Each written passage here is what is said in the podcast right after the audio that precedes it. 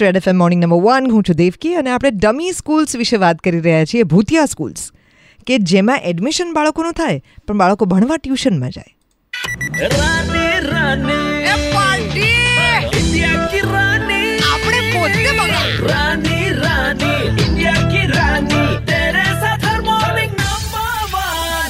આ ડમી સ્કૂલ્સની અંદર જે પ્રકારનું કોચિંગ હોય છે ત્યાં જવાથી શું ફાયદો થાય?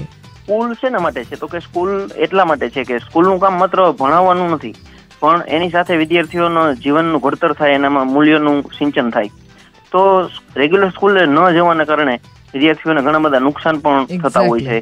ફોર એક્ઝામ્પલ એને જે કો કરિક્યુલર એક્ટિવિટીઝ હોય છે તો એ બધી નથી થતી હોતી.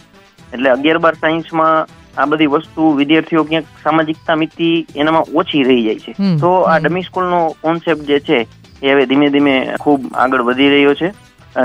એટલે આનો તો અર્થ એ થયો કે બાળકનો સર્વાંગી વિકાસ જે સ્કૂલની અંદર થઈ શકે માત્ર કોચિંગ ક્લાસમાં જાય એટલે તમે માત્ર પુસ્તકીય જ્ઞાન જે છે અને માત્ર માર્ક્સ કે જેને કારણે તમને બીજે આગળ વધતા જે એડમિશન મળી શકે ને જે એડમિશનની મારામારી છે એને જ ધ્યાનમાં રાખીને પેરેન્ટ્સ પણ પોતાના બાળકોને આની અંદર મોકલતા હોય છે.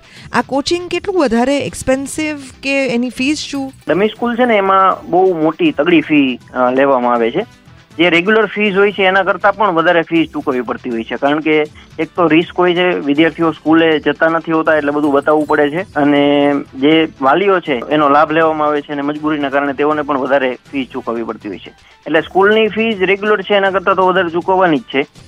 કોઈ પણ બાળકોને તમારે બહુ સ્પેસિફિક જગ્યાએ મૂકવાના હોય કે જ્યાં એના માર્ક્સથી જ એને એડમિશન મળશે અને એવું કટોકટી એક માર્ક ને બે માર્કની કટોકટીવાળા જે ડિસિઝન્સ હોય છે કરિયરના એ સિવાયના જેટલા પણ લોકો બીજી સ્ટ્રીમ્સની અંદર ભણવા જવાના છે, એમને માટે બાકીના બધા એમના આયામો ખુલે. પોતાની પર્સનાલિટીના નવા નવા આયામ ખુલી શકે, એના માટે થઈને જો એ સ્કૂલમાં નહીં જાય અને અનેક પ્રકારની પ્રવૃત્તિનો ભાગ નહીં બને, એક સોશિયલ સર્કલની અંદર એ ભણતા નહીં થાય, તો બીજી કેટલી બધી એમની પ્રતિભાના ભાગ છે કે જે રૂંધાઈ જવાના just because you are secluding them and pushing them only into studying just the books દેવકીબેન તમારો આજે રેડ એફએમ ઉપર જે ડમી સ્કૂલનો ટોપિક છે ને એ ખરેખર સારો છે અને જે તમે આજની કેમ્પેન કરી છે બધાના ઓપિનિયન માંગ્યા છે એ ખરેખર આવકાર્ય છે અને એના માટે ગવર્મેન્ટ વિચારે એવું હું પર્સનલી માનું છું. અને સમાજના છોકરાઓના ભવિષ્ય માટે આ ખરેખર આગળ જો કંઈક ગવર્મેન્ટ વિચારશે કે તમે એનું કેમ્પેન આગળ કરશો તો એ ખરેખર એમને જીવનમાં ખૂબ મદદરૂપ થશે એવું મારું માનવું છે.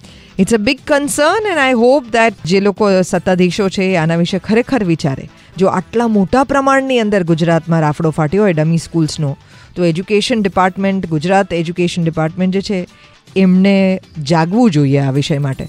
Red F M morning number one હું છું દેવકી બજાતરો